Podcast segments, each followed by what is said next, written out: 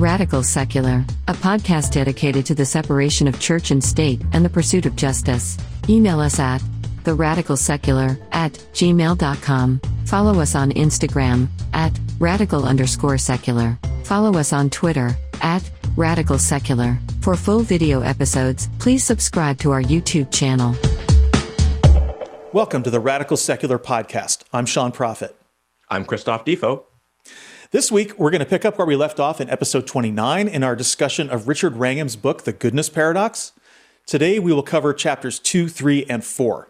In chapter 2, the two types of aggression, we'll discuss reactive versus proactive aggression a bit more deeply and the intersection of these concepts with the law, specifically in regard to how we punish premeditated murder versus spontaneous manslaughter that often results from contests over character or status in honor cultures. In chapter 3, Human Domestication, We'll discuss theories and definitions of human domestication from Aristotle to Rousseau to Darwin to the surprisingly accurate understanding provided by anthropologist Johann Blumenbach in the early 19th century. We'll talk about how competing erroneous claims about human domestication were used by the Nazis to justify racial superiority, and also to argue that domestication has made humans soft and unfit. Kind of contradictory concepts, I know. But uh, Leftists, some leftists also tend to espouse terrible ideas about human domestication to support the noble savage and mm-hmm. other anti civilization tropes. Uh, in chapter four, Breeding Peace, we'll talk about experiments on selective fox breeding that were run in the 20th century by Soviet geneticist Dmitry Belyaev. Belyaev discovered that selecting foxes for low aggression also triggered a range of other mutations that have been observed across many species, including humans. These mutations seem to have to do with changes in the placement of neural crest cells that are present in developing embryos. Super interesting stuff. But first, the news. Uh, this week, Republicans are responding with predictable bluster, sedition, and lies to the first week of Joe Biden's historic presidency. They're doubling down on every aspect of Trumpism and seeking to punish and purge those who are insufficiently loyal. And there's peak whining in the fever swamp about Biden's agenda and conservatives being canceled and rounded up. uh, uh, of course, they all stepped right into the unity trap that he set for them, and we'll talk about that. Uh, this week in white supremacy, a whites only church in Murdock, Minnesota is driving residents of color to leave town. Uh, the leader of the Proud Boys, Enrique Tarrio, has been outed as a major league police informant. Uh, the Department of Homeland Security issued a rare, if not unprecedented, terror alert asserting a heightened threat of domestic terrorism in the coming months. And of course, we'll talk about the upcoming impeachment trial, cabinet confirmations, and the drama that took place as control of the Senate passed from Republican to Democratic leadership this week. Uh, and we have to mention the Robinhood investment clusterfuck that happened. no, it's not some shining example of the little guy fighting back against Wall Street. Okay. It's just another failure of unregulated capitalism, and we'll discuss why. But first, I want to remind you all to subscribe to this podcast. Hit the big red button on YouTube. We're available on all the major podcast channels. Christoph and I really enjoy bringing you the best content we can every week. We don't do any advertising. So if you like what you're hearing, follow us on social media, leave us a good rating, write us a review, yada, yada. It's the only way we get new listeners. And also, please don't hesitate to email us with any notes or suggestions because we love hearing from you. All right, let's get into the t shirts. Christoph, what are you wearing? Yes. So today I'm wearing uh, my science shirt, my designated science shirt, because we are, I'll show it to you first. It's a classic. Ah, that is the godfish that looks like a rocket and says science. It's pretty cool. Yeah, yeah, and uh, you know, I always love seeing this uh, symbol out on cars when I'm driving around. I think it's a big and you know it's a it's a good fuck you to the Jesus fish and um, mm-hmm. although good for you at everyone out there who loves Jesus that's fine I'm not you know but still uh, I like this and I also love the one that had the evolution that has the feet coming yes. out of the bottom, right? The the walk. So like or the so fish eating the other fish. That's yeah, the fish eating. That's another really great one. um, and so the bottom line is though that today we're going to be talking about science, and I has I have as I've been reading this book.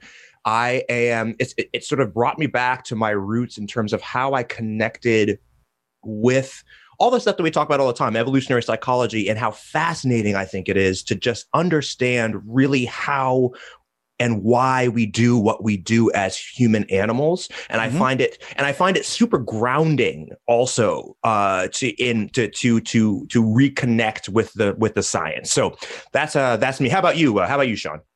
Well i was just going to comment on what you said please do. is, comment. you you can't um understand human behavior without it. So you're going to go through your life having no idea why people do what they do. Why are people so evil? Why are people so mm-hmm. mean? Why are people this? Why why that? And uh, it just you know you're you're never going to get it until you get evolutionary psychology. That's right. And if you don't, and, and if you don't get that, then you start then you either don't understand you just go all along without understanding it but most like most likely you're going to fall back on the traditional ways of explaining the world which is basically various ver- versions of conspiracy theories mm-hmm. um, uh, and and bad logic, religious and and and sort of dualism, right? And deism, dualism, and these sort of concepts, which yeah. really undermine one's happiness in the long run. They undermine your happiness in the long run. Absolutely. Um, okay, well, I have been wearing a lot of political shirts, and so this time I decided to wear a music shirt. This is my Rush 2112 nice. shirt with the red star. Now, um, I'm not going to go too much into it, but 2112 is basically a story of uh, an individual against a totalitarian government, and it also could be seen sort of as the you know the the struggle of of of a, a creative person against sort of the corporate machine that takes mm-hmm. place in the music industry. So sure, sure. I don't know really what they meant with with all of that because it's it, but it's it's really great, and I've always loved that album, and so that's my shirt awesome. I love it. And um, I think it's important to connect. I, what, what I love about music and rock and roll in particular, and that's I'm using that in the broadest term possible, broadest way possible, right? Um, uh, is that it is in even though it can be super corporatist, it also is always quasi rebellious, isn't it? Mm-hmm. Right? I, I, there's always something about it. That is the vibe of it. And um, and uh, I mean, uh, the music that I listen to is explicitly is mm-hmm. explicitly mm-hmm. political, but but even stuff that's not right. There's there's this undercurrent, I think, of of of independent thought, of resistance to the uh, sort of button down life, and and I, and I think there's real there real there's real value to that in terms of the social conversation. Yeah, and of course in 2112 you know, the protagonist finds a guitar and he's so all excited. He takes it to the priests and they just tell him to get the fuck out, you know, basically. Right. So right. Uh, the music is a waste of time. And yes, know, right, that, so. right. All of that. It's a great fucking album. If you've never heard 2112, you really haven't lived. Go listen to it. Go listen to it. All right, let, us do the news a bit differently, Christoph. I want to give you the chance to react right up front for to anything that I haven't said before I dive into the stories. What hit you hardest this week that I didn't mention? Yeah, um, as I was, I was looking through the script last night, and uh, the brilliant script, by the way, um, oh, Sean. Oh, everyone's you. everyone's going to love it. Everybody, listen. Um, and uh, but what I was thinking about mostly this week is not specifically a story, but as I was reflecting on the Republicans' uh, unsurprising bad faith I was reflecting on the Obama years and and how Obama was rightly criticized. In fact, I criticized him for mm-hmm. not getting tough with mm-hmm. McConnell, for not taking off the gloves. And I and you and us, we on the show and uh, in our personal lives and online and everything, we always call for taking the fucking gloves off. That this is a the conservatives the conservative movement is a bad faith authoritarian movement anti-democracy movement and and then I was reflecting this week and I was like, you know, Biden should take off the gloves. And I and it struck me. I was like, well, you know, one of the reasons why Biden could do it is and Obama couldn't was because Obama was black. And being mm-hmm. a first black president, you have to, and being a black person, but especially the black president, you had to be, he had to be genteel.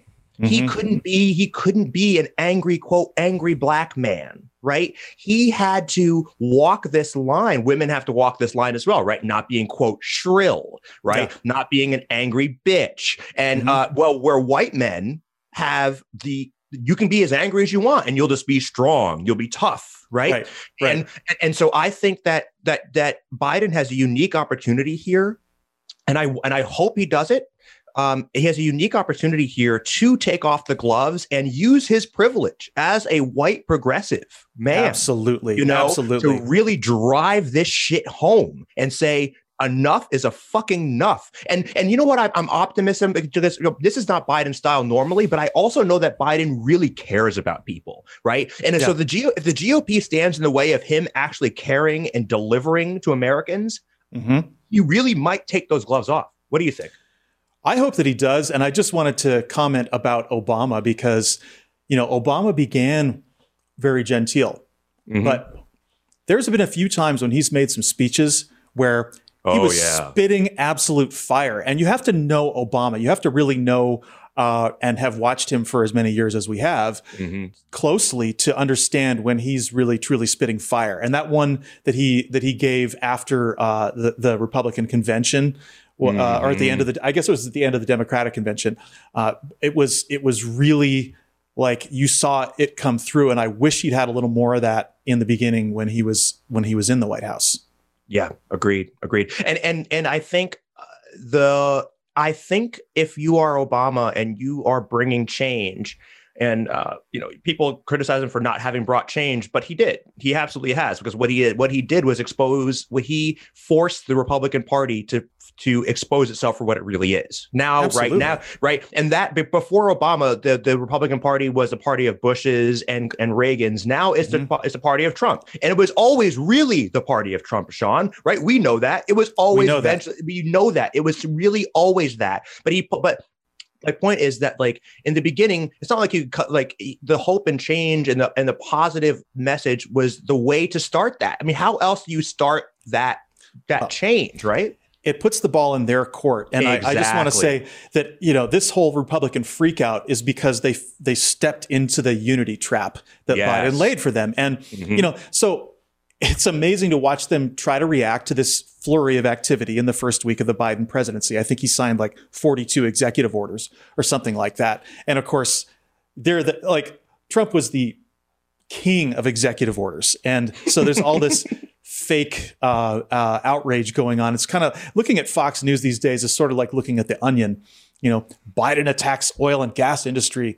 Migrant caravans are heading north. Minimum wage hi- hike will destroy American business. You know, vindictive and harsh harsh impeachment vendetta won't end well for Democrats. It's like, oh, they're concerned about it ending well for us now.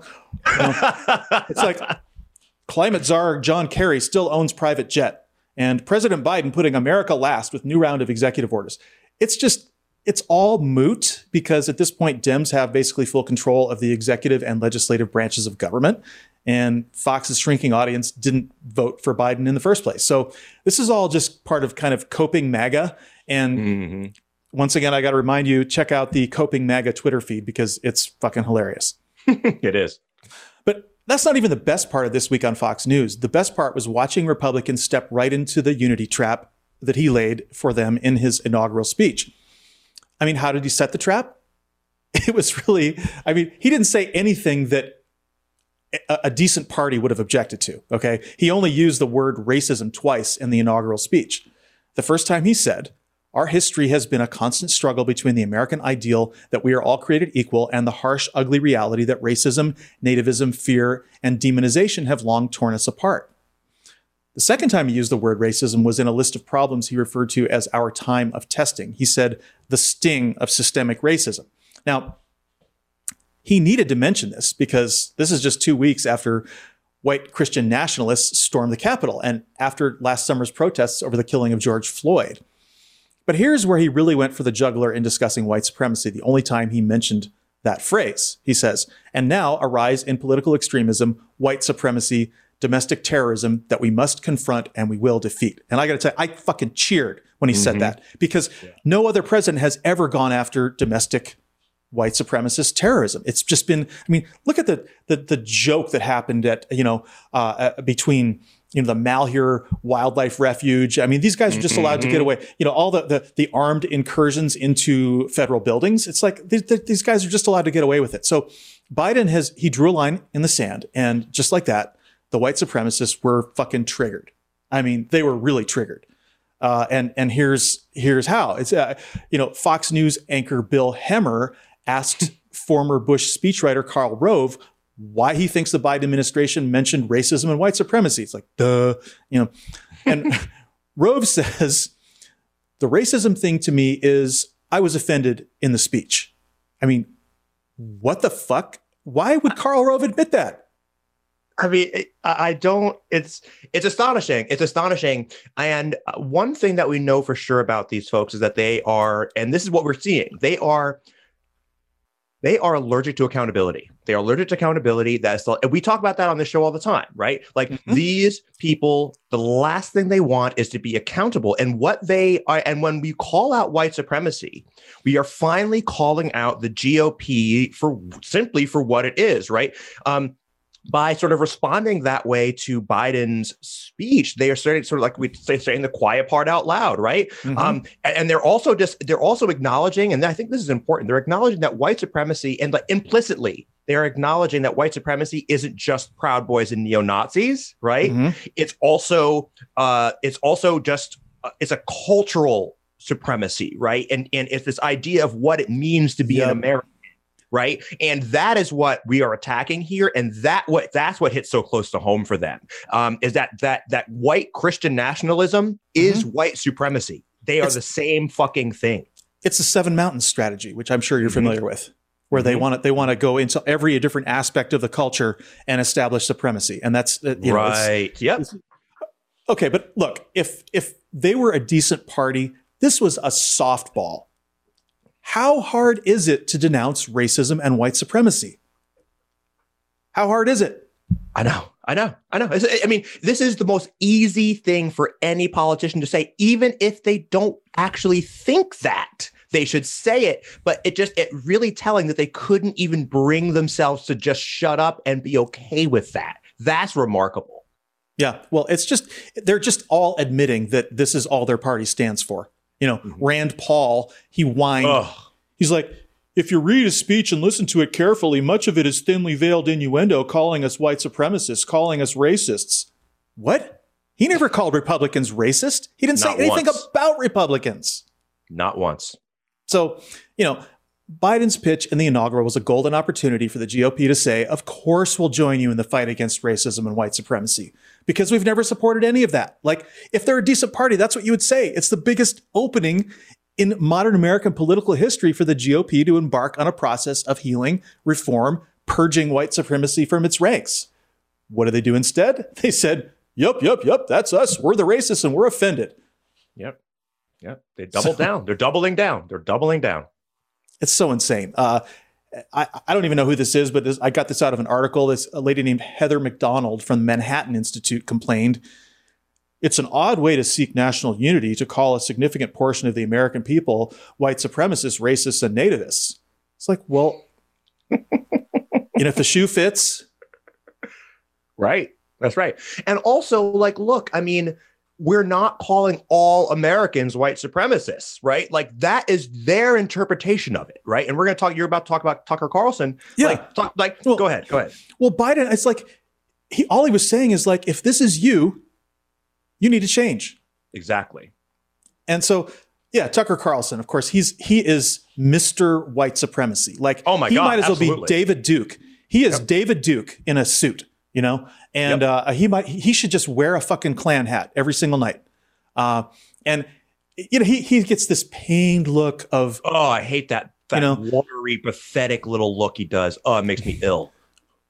You know, it's just insane. And, and he claimed, of course, you know, because because of course, how could anybody think? You know, that's it's like yeah, like a sad sack, like oh, little old me with my red face and and you know, oh my god. Fuck it's just guy. pure victimology on his part, mm-hmm. and and you know, so always with him, always. So here's what he says. He says absolutely he opposes white supremacy and that of course everyone should be opposed to white supremacy. But then check out this pivot that he did. He said the problem is that the left has defined white supremacy so broadly that it now includes anyone who believes in Republican policies. So he cites some examples that he's, you know, really, really upset about because the U.S. Army training manual on white supremacy has a pretty good list of the types of dog whistle white supremacists use, you know, mm-hmm. to express their white supremacy. Like, you know, uh, I think it listed celebrating Columbus Day, which is like kind of that kind of is right you're you're essentially celebrating a guy who you know, committed a, huge butcher. genocide, a butcher. Yeah. Mhm. You know, so, and, and uh, Tucker Carlson, of course, was highly offended because anybody was attacking Columbus, you know. Um, but like, okay, it comes down to that American patriotism, American exceptionalism, conservative economic policy have kind of become expressions of racism. So he's, you know, he's in a way, again, he's also saying the quiet part out loud. But Mhm. it it's sort of it's it's really funny because when I watch him say this stuff, it, it's he's got all this paranoia, right? And and and the paranoia is that the government is now going to be weaponizing claims of white supremacy to go after Republicans in general. And it's like, well, yeah i mean he's not wrong um and and and the problem is that like you just said it gop's policies really are racist in the sense that they have racist outcomes right if you uh, right the, all the way back from to welfare queens and welfare reform those are all dog those are all racist dog whistles right so voter suppression. voter suppression, right? These are racist policies. So he's not wrong. And historically, right, these these policies have been racist in effect, but not on their face. Now they're just and now after Trumpism, like Trump just again said the quiet part out loud. He just straight up said, yeah, um, Mexicans are rapists, right? He didn't even Yep. pretend to say that, like, oh, well, we just need to control our borders, which is sort of like the euphemism, right? And Trump also said we can't let everybody vote. So, you know, he's like Yeah. he's just checking all the boxes. Yep, exactly. Allergic to accountability. Allergic to accountability. That is Tucker Carlson's problem.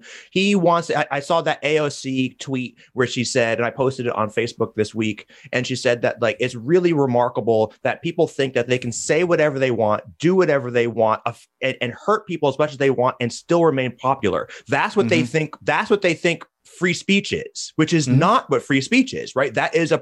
That is just being unaccountable. I can say anything I want and everybody still has to like me. Exactly. No, that's not true. You no one owes you that. Literally no one owes you that. Only in a fascist state, right? Because if you have to face the electorate, the idea is the electorate can vote you out if you say something wrong. That's how it works. Yes, that's a great point. That's a great point because lack of accountability equals authoritarianism. That's what that's what it is. That's what it is. Yeah, and this really goes back to our history. I mean, um, Jonathan Chait wrote a great article about it. And he his his salient paragraph is this. He says, "To understand why it rankled them, you should start with Biden's reasons for including an attack on white supremacy in the first place." From Biden's standpoint, he needed to do this in order to contextualize his call for unity, because historically, unity has been used as a device to encourage white Americans to come together while ignoring racism. That's fucking brilliant. Brilliant. The basis for the post Reconstruction healing of the regional and partisan split was that white Northern Republicans withdrew their protection for freed slaves and allowed white Southerners to violently repress and disenfranchise black people. That Sub Rosa agreement became the foundation for the century long period of depolarized politics that ran from the end of Reconstruction through the Civil Rights era, which triggered its demise. Absolutely. No justice, no fucking peace. That's why that phrase exists, right? And that that analysis is outstanding. Uh, as you know, uh, I am reading W.E. W.E.B. Du Bois, and uh, I really am all about these days drawing the lines between the Reconstruction, uh, the failure of Reconstruction, the deliberate sabotage of Reconstruction, not failure, but sabotage of Reconstruction uh, in the name of unity and connecting that directly to the problems we see today. We are in a world that is quote of country that's quote unquote divided. That is that that. true, and I hate that fucking phrase because it's only quote divided because one side refuses to look at the reality and the history of this country and connect the dots. And that that that that that quote that you just read is so important because that is exactly right. This idea of let's just not look at our demons. Let's just pretend that these things aren't happening and be and and and be and find have unity. And that's what the GOP means when they say unity. Let's ignore history. Mhm. Let's ignore the problems that are in this country. That's what they mean by unity, right? Right. And I'm so happy that that that Biden is expressly addressing this. I, I that's super important.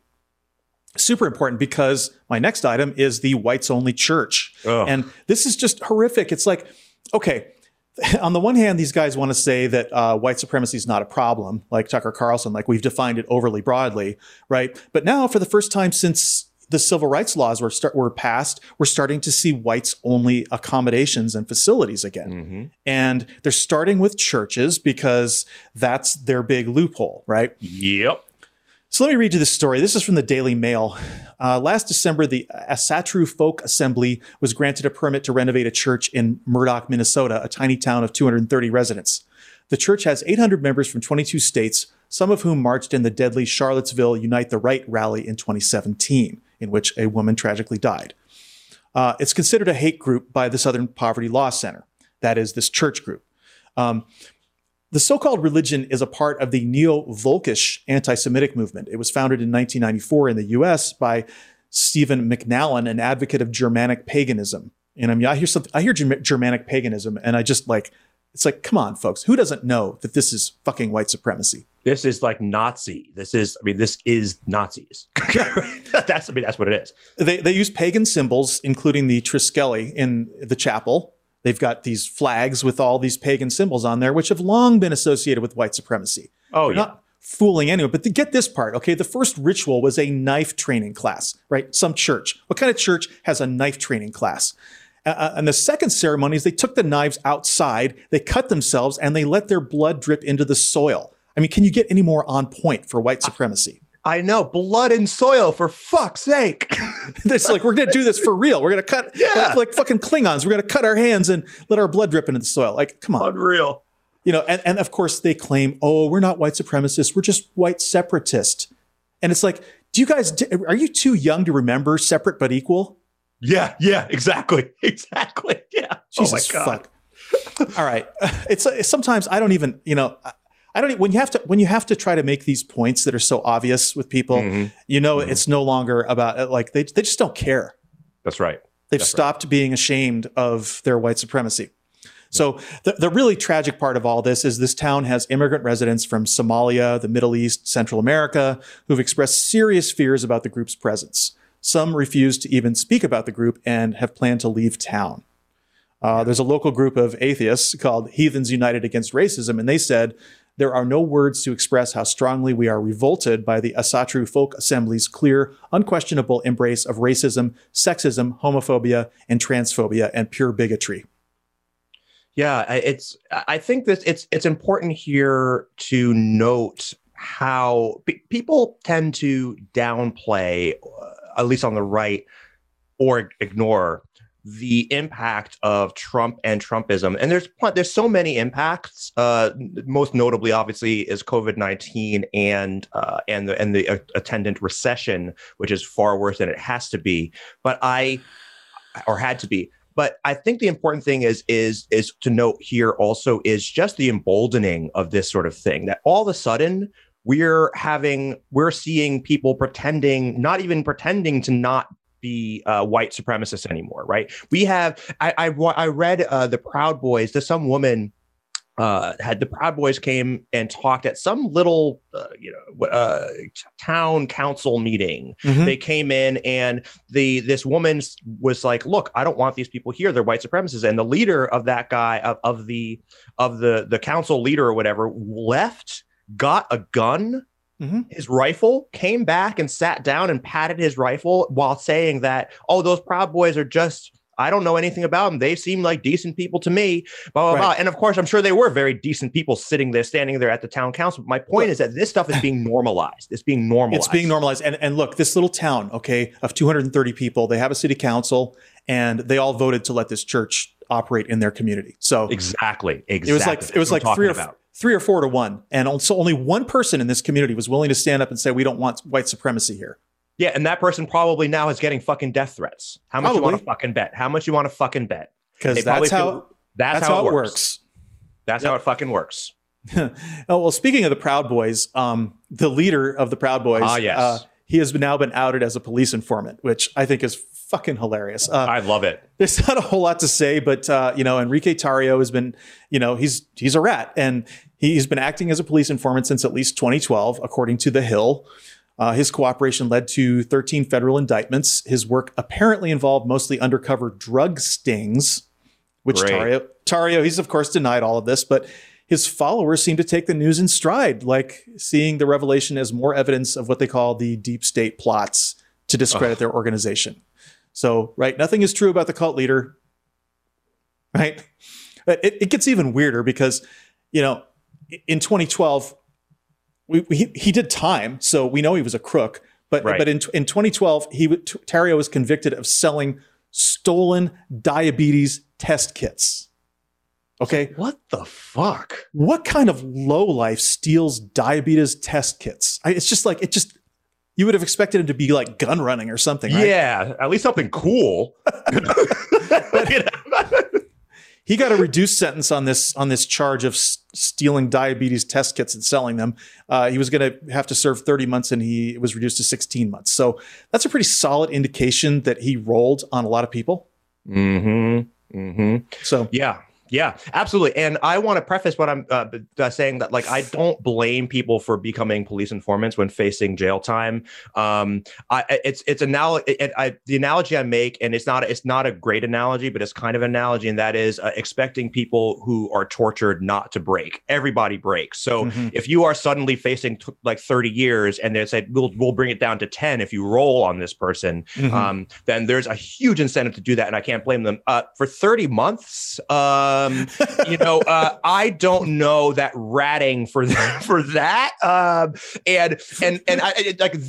I- just don't see anything honorable in that. And this this guy is obviously just a shitty, shitty guy, a crook for sure, um, and not even like a crook for good reasons, right? Like. I think, like I I think to myself, I'm like, look, I see black people being arrested for drug dealing, or people people being uh, being arrested for drug dealing in general, right? And Mhm. they they suddenly are now crooks, but that's different than being really crooked. You're stealing fucking diabetes, uh, fu- uh, diabetes test kits. I mean, Yeah. that's that's just such a low life move, right? it's like stealing from a blood bank or something like that. Yeah, It's exactly. Insane. It's insane. um, okay, well, speaking of again the Proud Boys and the Three Percenters and all the other groups Mhm. like them, the Department of Homeland Security has now issued a rare domestic terror alert. I don't know if they've have they ever that you know of. Not that I can remember. Not that I can remember. I kind of feel like this is a new thing, actually taking these this threat seriously. Yeah, I mean the alert is from January 27th through April April 30th, 2021. And I'm not going to read the whole thing, but it's basically saying, look, you know, uh, these they have an acronym for them, domestic violent extremists, and then they have a second acronym, homegrown violent extremists, right? so yeah.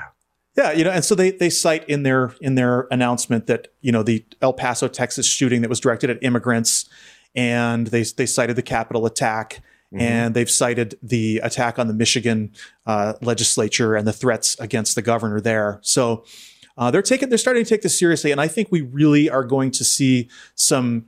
It, it's this is a wow moment. They're they're they're actually going to stop tiptoeing around this national shame that we have of domestic terrorism. So Yeah. you make it? I, I, think that's really important, Sean, uh, because as we you talked about earlier, the Bundys up in Montana or Cal, wherever they were, and Yeah. uh, the, the kid gloves that these people were were were treated with, and the reason why the one of the reasons why the Capitol riot happened, right, is because these groups are treated with with kid gloves in a way that Black Lives Matter protests are never treated, Never. right? Never treated that same way, and it's really great to see that, and and and uh, two things. First of all, the FBI once unleashed, like these are cops, they're Mhm. investigators. They want to put people in jail, is what they do. And once they've been unleashed and allowed to, right? Because if you're the uh, the deputy director or whatever, you get to call what the policy is, right? And once these lower level FBI agents are sort of unleashed to sort of dig into this stuff and expose this stuff, they're going to want to do that. I'm glad to see that. And I also think, and I think this is important, is that you're pulling on a thread here, right? Right. Because you can't start investigating these people without starting to look at why did why do they do it in the first place, Mhm. right? White supremacy. What's white supremacy? And then you start beginning to pull this thread that goes all the way back to Reconstruction, all So- the way back to Reconstruction and slave patrols and and pogroms and every fucking thing else. Well, okay, so there's three things that the FBI really should be concerned with, and that's like the mob, Mm-hmm. um, corporate criminals, and domestic terrorism, right? Because Yep. Look, I mean, the CIA can't operate within our country. The CIA is for global terrorism, right? But Right. we've just we've put all our focus on that and none of our focus on ourselves because you know it's a sacred cow american exceptionalism like we don't have that here we don't have terrorists here you know and th- so they wanted to point for the longest time was like pointing at you know uh, at, at at the iranians or or whoever and sometimes it okay so 9-11 was a big moment where we saw yeah we we can be threatened by global terrorism okay but we still never 9-11 didn't get us to start looking within and so Not this, at all. January 6th, 2021 is the is the beginning of the domestic terror era where we're going to actually start to take this stuff seriously or if we don't, we're fucked. Yeah, and more people are going to die. More people are going to die. We'll see more insurrections. These people aren't going anywhere. They are. They feel like law enforcement is on their side, and local law enforcement frequently is on their side. Um, but the FBI is a little bit more, a little bit more removed, and uh, I and I'm optimistic that the at least under the uh, Democratic administrations going forward, this threat will be taken seriously. Well, here's what it comes down to. And this is a lot of the reason why Republicans have been so against the deep state, because mm-hmm. it really takes federal intervention. It takes the Justice Department. It takes mm-hmm. consent decrees with local police departments. It takes the military rooting these guys out of their ranks. It this is takes federal power. So Yes. it's no coincidence that they've been ag- that what is the deep state? The federal bureaucracy, 2 million mm-hmm. people who work for the government. And those people are the ones whose job it is to keep us safe domestically. And they've been they've had their hands tied by the Trump administration and by previous Republican administrations before who would not look at the problem. That's right. That's absolutely right. I'm just so glad we are finally opening this new era. Yeah. Yeah. All right. Well, we, we got to talk about impeachment now. Um, Yeah. Senator Rand Paul preempt trying to preempt the process. He forced a vote in the Senate on whether holding the impeachment trial is unconstitutional. Okay. Well, all right. So a president has immunity when he's in office. They didn't want to impeach him when he's in office. Now that he's out of office, they're trying to say it's unconstitutional. 45 out of 50 Republicans voted that it is indeed unconstitutional, signaling that any kind of conviction in the Senate is nearly impossible. Um, at the same time, as more insurrectionists from the Capitol siege are being swept up, the FBI and Justice Department continue to build the conspiracy case against the perpetrators. So we may actually see some things come out in this trial that we don't know, which is, I really hope we do. Uh, Many criminal defendants from the insurrection are planning to use the Trump told me to do it defense, making the ex president's claims of innocence even more preposterous. But even with all the evidence against Trump, including that the rioters were all literally saying they did it because Trump told them to, it's likely that the Senate won't convict him. We'll be lucky to get five Republican votes. And I mean, again, what how what would it take? What the hell's going on with this party? These guys were personally attacked in the Capitol. Hang Mike Pence. Okay. And that's not enough. Mhm. You know, i- i- rather than convicting former President Trump, the Republicans are busy censuring members of their caucus in the House who voted in favor of the impeachment. I mean, these people are fucking out of control. Yeah, I mean, it, it is wild how quickly they have forgotten. And I mean, right, Mitch McConnell, you know, he went on the the Senate floor and uh, you know talking about oh the the the, the mob. I don't I can't I can't do his voice.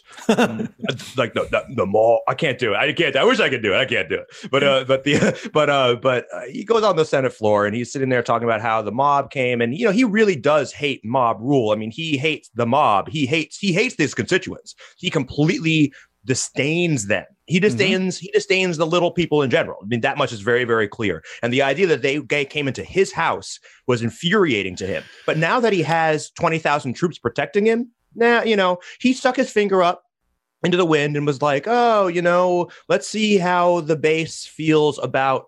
about impeachment and you know now that he sees what what what what they want and now he's just going to vote he's Trump will not be convicted, right? We that's for sure. And so now they're going to double down. And look, we shouldn't be surprised. I'm not surprised by this. I, I know you're not. Uh, I'm not right? surprised. I'm but their spine just went like this, you know, like they got a spine for about two seconds. You know, Lindsey Graham and, and Mitch McConnell both kind of said, "Hey, this is Trump's fault, and uh, we're not going to, you know, my that was a long journey I had with Trump." You know, Oh Lindsey yeah, Graham- that's right. I forgot Right. about that. Yeah.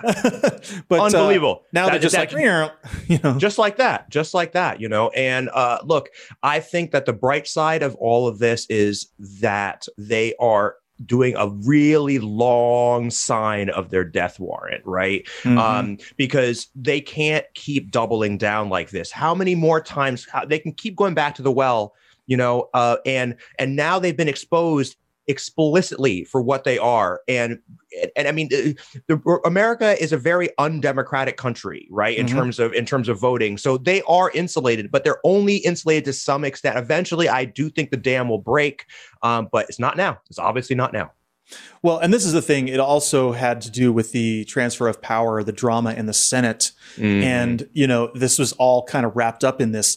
McConnell's kind of between a rock and a hard place because he has to give up the gavel. It's going to go to Chuck Schumer. We knew we knew that every uh, you know as soon as the Georgia race was won, we got Yep. 51 votes in the Senate, and uh, you know so he was still trying to hold things up procedurally, trying to insist that the Democrats commit to preserving the filibuster, which is this horrible relic of Jim Crow that allows the minority to block any legislation with 41 votes. Okay, which ends up being about 20% of the country can block any legislation, and you know, every, we all hate the filibuster. I, I, you know, just beating a dead horse here, but you know, he eventually caved on this on the strength of two Democrats, Joe Manchin and Kyrsten Sinema. They said they wouldn't go along with any effort to change the Senate rules, so they kind of avoided a, a, a big floor fight over this, Mhm, uh, uh, the, the the passing of the gavel. But you know, it's like, come on, you know, it, it's it's just it's again just Mitch McConnell playing procedural politics as he's played for you know ten years or Yep. more. that's right But the good news is that several of Biden's cabinet picks have been confirmed at a rapid pace. These include Secretary of State Antony Blinken, who goes by the nickname Abe Lincoln, which is hilarious. uh, Treasury Secretary Janet Yellen, Secretary of Defense General Lloyd Austin, who, you know, that's going to be a big deal because he can tackle white supremacy in the military. yes yes One of the first things he did was he asked for um, reports on rapes in the military, which is like ah so great so great, so long overdue so overdue Yeah. And then we have uh, National Intelligence Director Avril Haines, who's been confirmed. So, and I think there may have been one or two more that have been confirmed since I wrote the script, but uh, Mhm. I'm pretty sure they were they've been busy on Thursday and Friday. yep Yep. But uh, anyway, historic cabinet nominations, and you know, I'm also very impressed about how fast Biden is just in general getting things done. Absolutely, and this is it's super important. Uh, politically, it's important to get these. The, this this is low hanging fruit for sure, right? Like getting back into the Paris Climate Accords, uh, uh, uh, getting a cabinet that is diverse, Mhm. um, addressing explicitly things like like racial justice, climate change through executive action, and it also it's the right thing to do ethically and morally, uh, and it also is the right thing to do in terms of political optics, right? You have to look like you are doing some shit uh, because the country is in such shambles right now that uh, that it's you have to just get into action right away. And again, I I what I love about Biden is his authenticity. Not for a moment do I think he's doing this purely for political reasons. I think he's doing it because he believes in this stuff, and I think that is what what you can count on from Biden. And I really hope that that carries on. We're never going to get the Trump wing. We're never going to get the corporate wing of the Republican Party. But we can get moderates, right? We can Right. get moderates to see that. Look, this guy really does care. And by the way, he's not black, so he's not scary. And I'll, maybe I can vote for him again. You know? Well, yeah, that's exactly right. And I don't. I think. I think the political uh, expediency and doing the right thing are now coming together, and they're not. They, they're not really separated because because check this out. I mean, we have until 2022 to show the American people that they have a stake in reelecting Democrats. Right. And McConnell's strategy during the Obama administration was to block anything from getting done so that they could just demonize and you know and, and that's exactly what happened in 2010 there was this big red wave they took over uh, congress and you know we couldn't obama couldn't do anything for the rest of his presidency That's right. and so we have this window between now uh, and and the 2022 election where the politically expedient thing and the right thing are interlinked and Absolutely. I think that that's our, our, if if Biden doesn't go big, then we're going to lose our our House majority, and we're definitely going to lose our Senate majority. Agreed. We have to go big, and that means you have to. For and you know, I was listening to Pod Save America this week, and they did a poll, and these things poll well. COVID nine, eh, eh, even with even with with conservatives, and that is COVID nineteen relief, the checks, the whole thing. It, it all polls very well. Another mm-hmm. thing that polls really well, surprisingly, is voter is is is uh, reform is getting rid of dark money and and and and uh, democratic reforms, right? But first things first, you got to do the COVID nineteen thing because everyone is suffering from that right now, and you have to deliver on that and deliver on it big, big, mm-hmm. big, big. We need to have our lives relatively back to normal by this time next year. Yeah, and if he can do that and infrastructure and green mm-hmm. jobs. Those those two Huge. things are are really part of the same deal. And if he can get all of a sudden everybody's working and they're not working oh. in fossil fuels and yes. they're they're rebuilding America's bridges and things like that. And and it's like it'll be huge because that reaches all the way down into red states. Absolutely. Oh, you know what I wanted to say too about the filibuster, uh, and let's not beat that dead horse. But Joe Manchin and whoever that woman is, whose name I always forget, Kyrsten Sinema from Arizona. Sinema from Arizona. So they don't want to get rid of the filibuster, but I but I have to wonder, right? These folks, if McConnell demonstrates that he will just do the Obama thing again, mm-hmm. right? Then I wonder if they become a little bit more um, uh, amenable to blowing up the the filibuster, right? Because if I wonder, and I don't know, but the political pressure will increase on them. It will to but, to to right. But we're out of time. We don't have like two years is is an eye blink in politics. Absolutely. No doubt about it. No doubt about it. Every single second counts. So we shall see. We shall see. Yeah. All right. Well, one more news item, and that is I have to talk about this because it's such a bunch of horse shit. Big um, in the news today. Big in the news. Very big. It is the Robinhood shitlord raid on Wall Street, is what I'm calling it, because mm-hmm. there's nothing heroic about it. Okay. Mm-hmm. Uh, it's a clusterfuck. A bunch of small investors on Reddit and Robinhood got together and bought a bunch of stocks that had been shorted by major Wall Street hedge funds. They drove up the stocks overnight as much as 100% or more, which put the hedge funds in a bind, leading to massive losses. And then, the like a day later, Robinhood shut down trading in those stocks because it was because they were getting hit hard. Mm-hmm. Now the whole thing is collapsing into a mess of lawsuits, and there will probably be congressional hearings before it's over. Some people are casting this debacle as an example of class warfare in which the little guy has scored a victory against Wall Street. Nope nine, yet, negatory, hell fucking no. no. Just no. All right. Can anyone even look more than a millimeter deep into what's going on? Market manipulation is wrong no matter who does it. It's what's most broken about capitalism. There's mm. there's a casino, and just because all of a sudden now we're letting little people into the casino doesn't make the casino any less broken. Okay.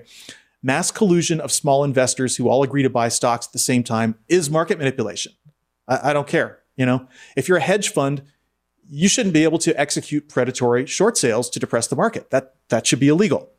Um, but it's not. And these guys, the big guys, all get away with it.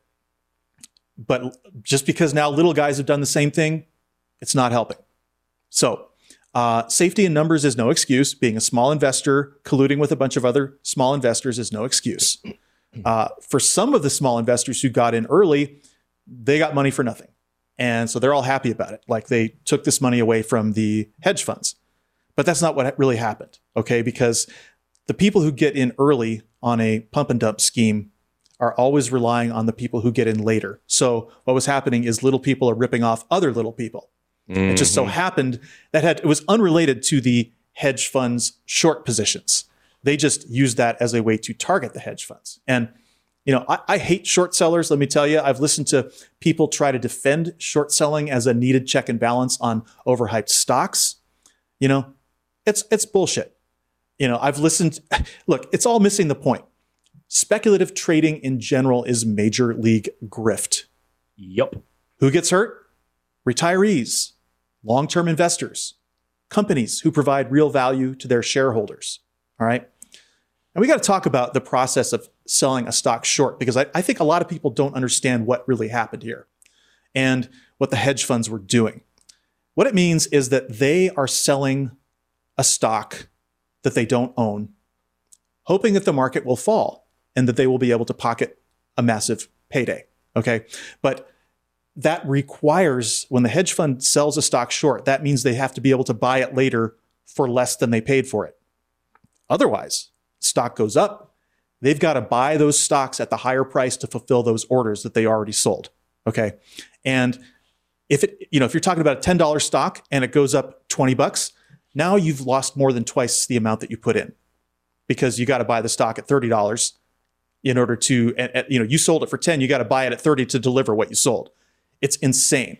Now, what happens is a lot of people don't understand if you're going to short sell a stock, you have to have a margin account because you have to have somebody to loan you the money to buy those shares that you sold because you didn't buy them. It's it's just right. an ins- it's such an insane clusterfuck that this is even allowed to happen. Okay, so say you have a brokerage account and you do this. You have a margin account and you sell a bunch of shares short. Okay, and then the stock goes up.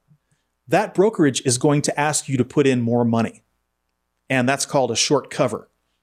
It's like a it's like a margin call. It's a demand. And if you can't come up with the money in a in a in a very short period of time, usually a day or two, they will close out your position and you will you'll, you'll lose everything. You might end up even in debt to the brokerage firm. And so it's it's complete madness. And the big boys do it because they can get away with it because they manipulate the market. They don't they don't they don't enter a short trade if they don't think they're going to just automatically win. And so this is what was so uh, this is why everybody's talking about this because normally hedge funds get away with this, and this mm-hmm. time the people on Reddit they saw all the short interest because that's public information. And so if you go and buy en masse any stock that has a lot of short interest, you're going to, a lot of people are going to lose a lot of money. And so everybody's like, yeah, we stuck it to them. But, you know, and this time it was like $70 billion that the hedge funds lost in this. And Robinhood itself had to tap a credit line for a billion dollars on Friday just so they could open. So, yep. you know, this is causing a lot of damage.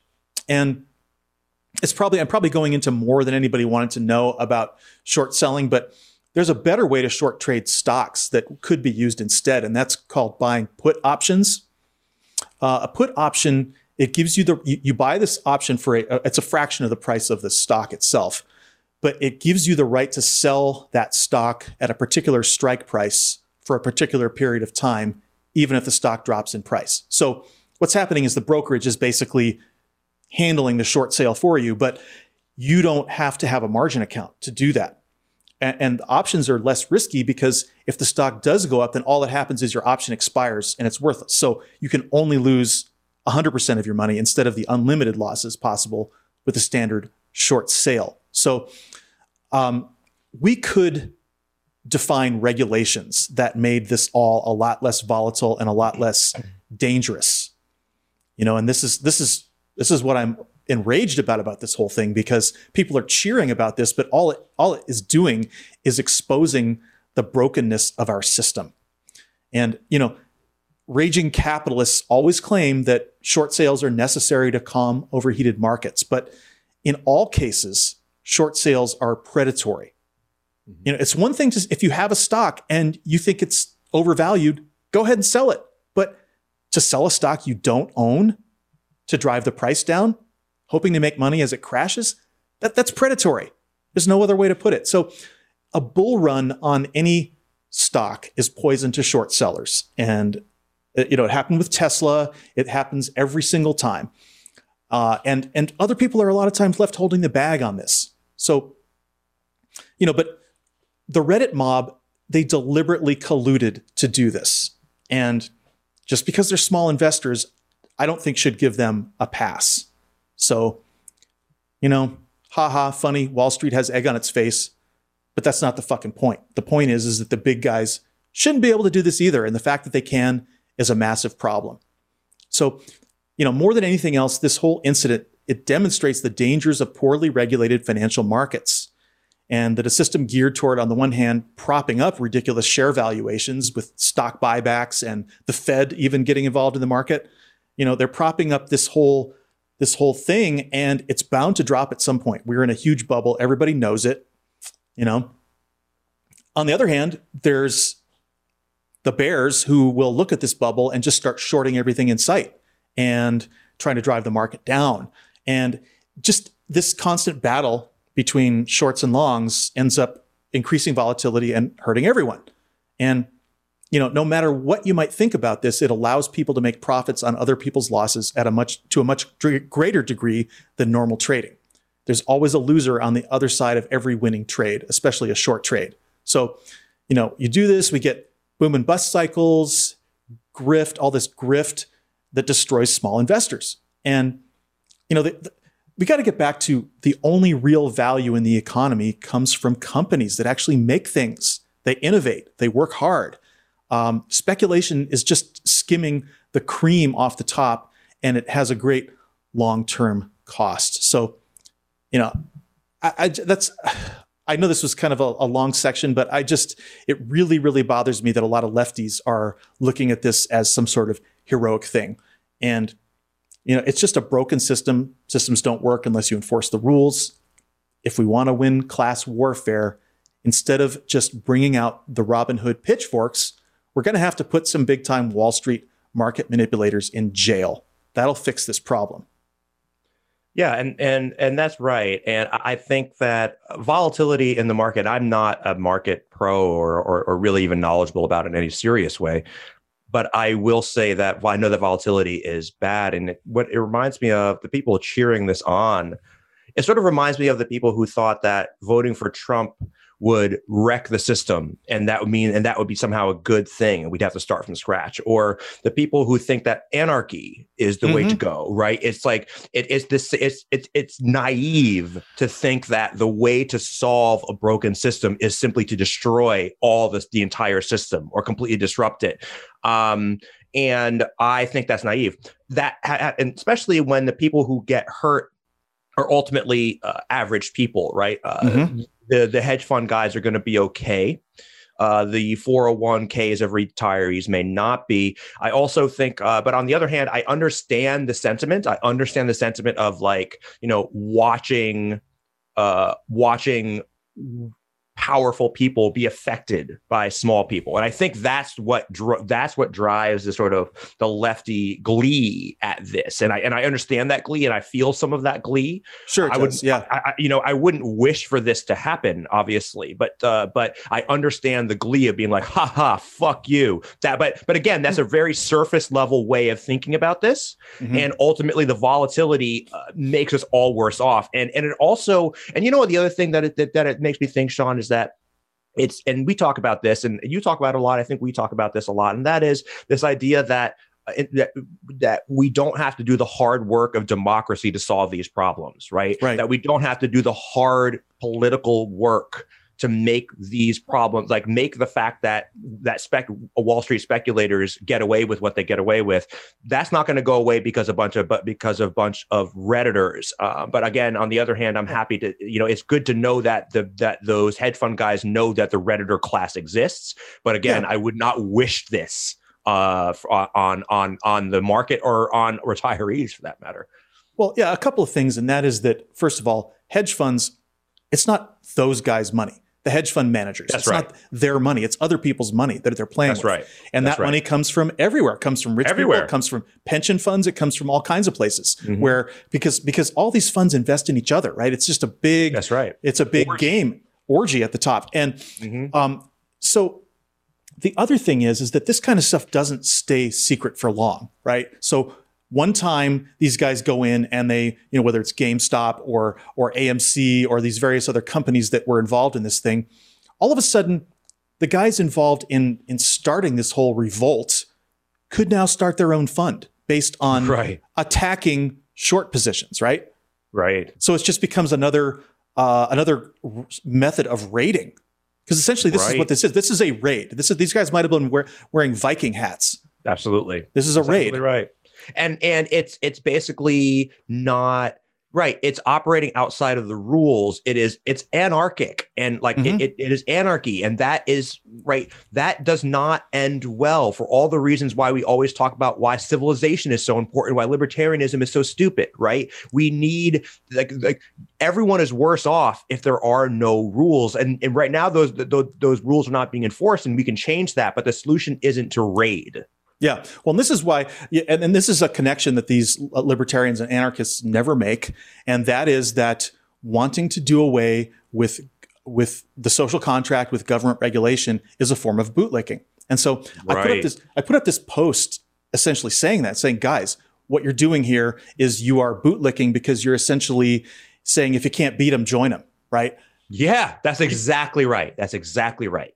And so I actually had a relative who uh, got on there and started just ripping me a new asshole for having said this and then trying to straw man me that I was going after the little guy instead of the big guy. And I said, no, no, no. The entire thing I'm talking about here is that I think these hedge fund guys should be in jail.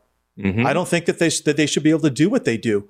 And two wrongs don't make a right. And then they're like, "Well, you're both sidesing." And I mean, they just it was it was such a dishonest line of argument. I couldn't believe Mhm. it. And so I ended up having to block this person because they were just rabid. I mean, I'm talking about rabid attacking me Yeah. for things I didn't say. And that's because of the failure to make this connection between anarchy and bootlicking. Yeah. Yeah. Yeah. It's so uh, it's just it's frustrating, but you know you can't. Again, you know you have to. People just are not going to understand this stuff until they have a reason to understand. Until they take the time. So true. So true. And that's why we're here. Yeah. Okay. Well, that wraps up our news segment, and I want to talk about now the goodness paradox. Mm-hmm. And I titled the show The Roots of Our Rage because we start to understand how much of this stuff is genetic. And Mm-hmm. again, we kind of already covered this at the beginning of the show, but how important evolutionary psychology is. And for those of you who didn't listen to our episode 29, we introduced the book The Goodness Paradox by Richard Wrangham. I covered the introduction there in the first chapter, and that gave us a good introduction to the subject of the strange relationship between virtue and violence in human evolution. So if you haven't heard that first segment, I suggest you go back and listen to it. It's the second half of episode 29. You can find the timestamp where it starts in the show notes. And uh, I, I'm going to skip the background on Wrangham since we already covered it in that episode. So let's jump right into chapter two the two types of aggression. Wrangham begins the chapter talking about an experiment that physiologist Jose Delgado conducted with a bull in 1965. Delgado placed electrodes in the bull's brain uh, attached to a radio transmitter, and these electrodes were in the brain, uh, the bull's hypothalamus. And he found that by stimulating the electrodes, he could shut down the bull's aggression so reliably that he was able to stand in the bullfighting ring and immediately stop the bull from charging at him. That's kind of brave, man. Yeah, it really I- is. I wouldn't get anywhere near an angry bull. So, but the point is, is that we can isolate the origins of aggression in a specific brain region, and that's true in humans as well as animals. And because every brain is different, and that goes for species as well as individuals, there's a spectrum of aggression. Some people and animals are far more aggressive than others, and finding out the reasons for the differences is key to building a better society. But first, we have to understand the two basic types of aggression reactive and proactive. So, a bull's aggression in the bull ring is reactive, reacting to the perceived threat of the bullfighter. Uh, reactive aggression can also be referred to as hot aggression or impulsive anger. We see this most commonly in honor cultures in what could be called character contests, in which two men, and it's nearly always men, fight and often kill each other over some kind of insult to their honor, their family, their girlfriend, their wife, their status, or, or whatever it is. Yeah, and uh, this is important. And I, I think what I found really interesting about the bowl thing was, and the uh, is is how we like to think of ourselves as animals, as I'm sorry, as human beings. We like to think of ourselves as uh, as special, and that we are sort of in control, and that there is. But it's just amazing that you really can sort of trigger anger with like electricity. You know, you know, you know what I mean, or shut it off. It's like wow, any sense that I am in any real control, like whatever I is, is actually in control. It's like is is is master of my own destiny. Is is it's it's remarkable to, to, to, to sort of see that. Well, it comes down to like, in order for you to shut down your own aggression, you've got to put electricity into that part of your hypothalamus. Your, your neurons have to do what those electrodes were doing in order to stop you from freaking out and killing someone. So Fa- fascinating stuff. it is, and you know, as uh, the the more you learn about evolutionary psychology, the more you realize that we're meat robots, and Exactly. you know, it's just the the sort of the self is an illusion. and it's so rel- and it's such a relief ultimately once you get past like the stunning sort of sensation you're like wow then I'm not like morally bankrupt. I'm not, there's nothing wrong with me. I'm, you know, right. it, I'm, and that's the key, right, Sean? We talk about this a lot. There's nothing wrong with me, you know? Right. You're not a sinner. You have, I'm not a sinner, you know? exactly. Okay, so the other type of aggression is proactive. It's thought of as cold aggression, premeditated murder, school shootings, driving a vehicle into a crowd, a surprise attack in warfare. Now, remember we discussed last time about the stark difference between humans and chimpanzees. It turns out that chimps score far higher on measures of reactive aggression than humans do. And here's an example that illustrates this point. You could put hundreds of humans on an airplane, and they will mostly, if not most, almost entirely sit quietly no matter what anyone does. Unless they're Trump supporters. yeah. I, even with them, air no, rage, I'm kidding. I'm kidding. I'm kidding. Air, air rage incidents involving humans are rare. They're super mm-hmm. rare. Uh, mm-hmm. Because no, nobody wants to get kicked off the plane. Nobody wants to get arrested, right? So we have the ability to restrain ourselves. But can you imagine what it would be like if you put hundreds of chimpanzees on the airplane? Oh my God. Obvious bedlam, right? And many chimpanzees would, would die. So but before you congratulate yourselves on how much better humans are than our chimp cousins, consider that even on that quiet airplane, there's a very realistic chance that one of those humans sitting next to you might have smuggled a bomb on the plane in their luggage, or they might be planning a hijacking. And this is because humans score far higher than chimps on the scale of proactive aggression, premeditated murder, mayhem, and war. And that's what we're especially good at. So we put airport screening measures in place because we really need them uh, thousands of years of civilization have not reduced our tendency toward proactive aggression, but they have reduced reactive aggression. So it's kind of a paradox because in our everyday civilized lives, proactive aggression is far less deadly than what remains of the reactive kind. Uh, across many centuries from the 13th to the 21st century, in which records of homicides have been kept, most murders in civilization stem from reactive aggression. Mm-hmm. Poverty seems to exaggerate this effect, since among people with few material resources, personal honor is often all anyone has left. And we see this, you know, largely in the American South, as well as other poverty-stricken areas of the world. Honor culture flourishes. flourishes. Um, honor culture is virtually synonymous with higher levels of reactive aggression. Think about how Klingons behave. Exactly, and uh, think about how think about gang behavior, right? And, and this is what I, I, like to bring up when it comes to honor culture, because I found that to be a really fascinating insight by uh, Steven Pinker when I first read it in uh, in Better Angels of Our Nature. Um, in that, in or one of his books but the, this idea that when there is no structure if you can't if you can't uh, rely on the state or a power to sort of resolve disputes it quickly becomes a reactive aggression sort of mm-hmm. environment right um, I, I, I think also that ironically though that proactive aggression probably has killed in in in in terms of sheer numbers, probably kills more just because of war, right? Because I mean, of war, for sure. Because of war, but yeah. but in term but in terms of individuals as we interact with each other, relatively low. Crime, in terms of crime, it's it's it's much more about reactive. Than, exactly, you know, exactly. Yeah. Um, and, and what's really interesting about all of this is whether a murder is committed out of proactive versus reactive aggression, it seems to have a great impact on how we ethically view that murder and especially mm-hmm. how it, mm-hmm. it's treated by the law. And there's a really interesting case. There's a guy who's he's not famous for being a killer. He was uh, uh, his, his name was Edward Muybridge. And, and, and Muybridge was a famous 19th century photographer. He figured out how to capture the motion of humans and animals using still photography and replaying it with a rotating shutter device called a zoetrope. Uh, it looks kind of like a lampshade. It spins around and you can see motion in still photographs. It, it was one of the first examples, in fact, of motion picture technology. And mm-hmm.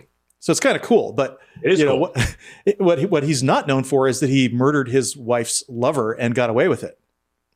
Uh, uh, Muybridge found out about his wife's infidelity by accident and then he committed premeditated murder later. Uh, he traveled a long distance to uh, his wife's lover's home. And by law, and certainly by today's standards, you know, stalking somebody in their home and then killing them would be, he would have been con- convicted, right? for sure, for sure. uh, but the jury in his case ignored the judge's instructions about uh, uh, instructions about premeditated murder and acquitted him. Not only that, he was cheered as he left the courtroom. Uh, in other words, they bought into the idea that that Muybridge was acting out of reactive aggression rather than proactive. Mm-hmm. And in many honor cultures, murder to avenge adultery is considered justified, right? Absolutely. But in this case, uh, by the time he had committed the murder, uh, Muybridge had cooled off and so should have been convicted of premeditated murder or murder committed with proactive aggression. He clearly planned and executed the murder. So, uh, U.S. law demands that in order to have a murder, char- murder charge reduced to manslaughter, four criteria must be met that there's a reasonable provocation, that the defendant was in fact provoked, that a reasonable person would not have cooled off by the time of the murder, and that the defendant did not, in fact, cool off. Uh, Christoph, I know that you're not a criminal attorney. We always get into this, uh, but you've got to have the, the law's got to have something to say about this. So what, what, what, what do you, what do you have to say?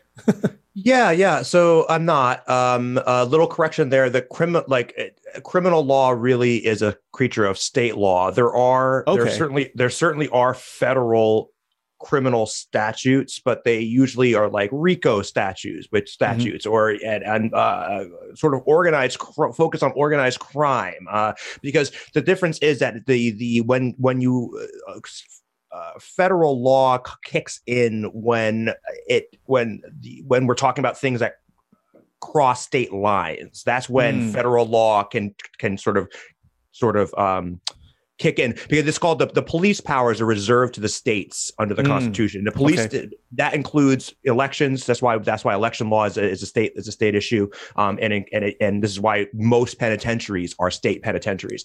Um, that being said, and I, I'm not as I, I'm always doing my disclaimers here. My area of expertise is employment law, not on the civil law side. But I, but I will say, as I think back to law school, one of the things that I was struck by, and when I took criminal law and criminal procedure, was just how intuitive criminal law feels. Right, Mhm. and like like the the the the steps that you just laid out just make intuitive sense to me. Right, it's like, well, Right. if the person, if the if so, if I if if I am a jury juror and I heard that I some guy walked in on his wife cheating with his best friend and killed the best friend and the wife, I don't excuse that, but I in some sense it makes sense. And then if he went, got in his car, drove, picked a got, got an axe and came back from from Home Depot and killed him, then maybe it's an open question. If he finds out and then leaves for a week, like this guy, right? Goes Mhm. away, goes into his office, meticulously plans it out, then in my mind, it's like, well, now we're moving into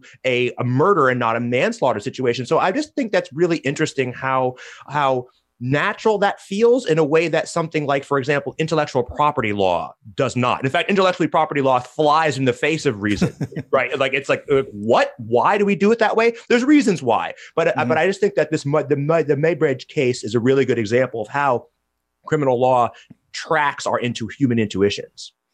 Yeah, well, it's it's kind of funny because it's in conflict, right? Because a part of us uh, relates to the guy who's been cheated on and relates to the idea that he, that he would be in a murderous rage.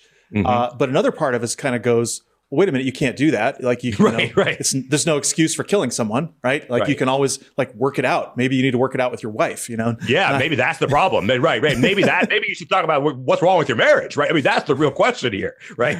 right, right, right. So, so there's two competing intuitions here, uh, uh, that that, and I think that a more modern interpretation, a civilized interpretation, would be that you can't allow that to happen, regardless.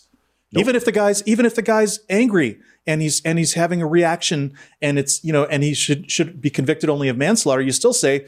You know that guy's a fucking murderer. I mean, it's just it's just hard to excuse that in a civilized society. So th- this is part of the whole process that we're talking about here of, of domestication, where we start to we, ch- we Mhm. change the, our moral intuitions to the point where there is no uh, justified uh, homicide of of someone who you know who cheated.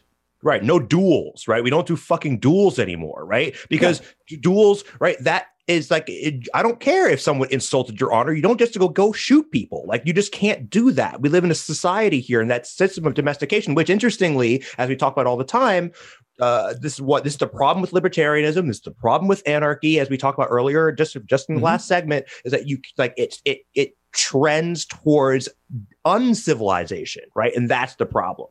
And- Absolutely, and, and there's another implication here that that that involves women being property. Like there's a civil Ah, yes. There's a yes. ci- great point. there's a civil tort, and the civil tort is called alienation of affection. And it mm. used to be that you you could actually sue if your you know if your wife had a lover, you could sue that person for alienation of affection. They'd have to pay you money. And so insane. I think in a lot of states now that that no longer exists, but th- there's mm-hmm. been a few cases recently where people have actually won alienation of affection cases. And the only way that you could possibly win a case like that is if there's an acknowledgement that your wife is your property. Exactly. Exactly. And that's absolutely what it's based on, premised on. Yeah. So and there's there's even another angle here on the on the Muybridge case and that's you know, he had it turned out that he may have had brain damage also because mm-hmm, mm-hmm, mm-hmm. he had a, he had a not a car accident but I guess a horse-drawn cart accident um, years earlier and he was there was a whole lot of evidence of stark changes in his behavior. He you know he, he he lost all his inhibitions he would he would walk around naked uh, and he, right. he, he just became kind of a violent angry person and this is also a lot like Phineas Gage who I don't know if you've heard of him but he mm-hmm. survived a mining accident that drove a metal pole through his brain and after the accident he was an, he was angry and violent for the remainder of his life so anyway in chapter 2 Wrangham discusses in detail the brain regions that are involved in the triggering of violence. I, am not going to get into all those details, but you should read it, mm-hmm. as well as those involved in the inhibition of violence. Whether reactive or proactive, the process of domestication has reduced both types. So we'll move on to chapter three, which is called Human Domestication. Wrangham writes, and this is key domestication is not the same as tameness. A wild animal can sometimes be tamed but that does not make it domesticated. Mm-hmm. And this is really key because domestication involves genetic changes that take place over generations. Tameness does not. Tameness is a behavioral change. So we'll find out later in this chapter that this distinction has played heavily into notions of racial superiority and yep. the separation of the world into so called civilized races versus savages. First, let's consider his example of wolves versus dogs. Here's what Wrangham says about this difference Wolves are different from dogs. However much you tame a wolf, it will not become domesticated. After years of behaving well, a wolf can suddenly and unpredictably forget its training. You should not trust wild animals because they are all too reactively aggressive. Domesticated animals, in contrast, have changed genetically from their wild ancestors. They are less easily stimulated into producing reactive aggression. Mm-hmm. And we've seen this not just with wolves, but with supposedly tame chimpanzees that have bit the fingers and faces off of humans. It's horrible, horrible maulings, right? Uh, and, and the, the tragic example of the illusionist Roy Horn, who several years ago was nearly mauled to death by a trained tiger that he'd worked with for many years.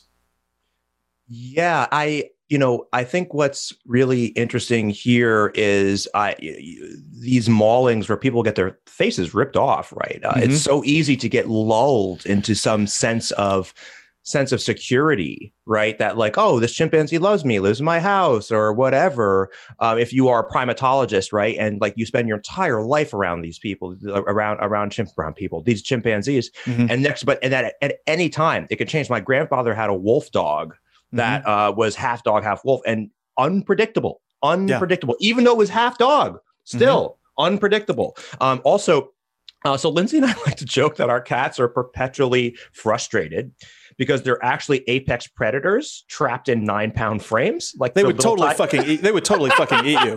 they're little tigers, you know, they're just little tigers, uh, but they're frustrated because they're only nine pounds. They they they they they, they are out of control. Um, but of course, like now, look, cats are definitely domesticated. They've been domesticated for a very long time, uh, but not in the same way dogs and horses are. Mm-hmm. Um, mm-hmm. They can't be trained in the same way, uh, but they are they're remarkable little animals. Um, but you know, in their little world, they really really are apex predators in their little world. Like they don't have any natural natural uh, natural predators. Uh, but uh, but anyway, it's just it's just a funny thing. Um, but the point is that no, uh, uh, domestication and taming is not the same thing. That's the point. Listen, if your cat weighed seventy pounds, you would not have it in your house. exactly, exactly. You just wouldn't. No way. It would be too dangerous. totally.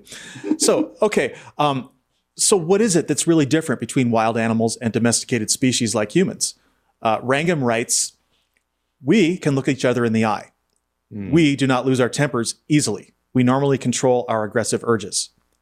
In primates, one of the most potent stimuli for aggression is the presence of a strange individual. But child psychologist Jerome Kagan reports that in hundreds of observations of two year olds meeting unfamiliar children, he has never seen one strike out at the other. That willingness to interact peacefully with others, even strangers, is inborn. Like domesticated animals, humans have a high threshold for producing reactive aggression. In this respect, humans resemble domesticated animals much more closely than we resemble wild animals. So, this notion of human domestication goes all the way back to ancient Greece. And here's another example of where Aristotle, even though he knew a lot of things, he got this wrong. Uh, the debate among Greek philosophers was between whether or not domestication was a human universal or whether some humans were more domesticated than others.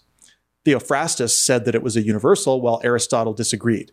Aristotle thought that hunter gatherers living in his day were comparable to wild animals, and this distinction foreshadowed later Nazi comparisons of certain races to savages. Absolutely. And uh, Aristotle, we talk a lot about, and th- this is an interesting little thing, right? Uh, we, you and I go back and forth about meditation. Um, but, but we have one thing we definitely agree on is that uh, Buddha, right, quote unquote, and Mhm. Buddhist, you know, psychology and all this kind of stuff is the mind of a ancient mind, right? It's like a pre-science mind arriving at conclusions that are frequently wrong, right? I, can, I can now I can forgive um I can forgive Aristotle, I can forgive Buddha for being wrong. I Mhm. don't have as much patience for certainly scientific modern scientific bigots. Um oh, God. You know, I mean there's just nothing there. We did a whole show about this, right? Um Mhm. race and IQ and genetics, and uh, and these people are unforgivable. But I can forgive Aristotle. He got a lot of things wrong. He got some things right.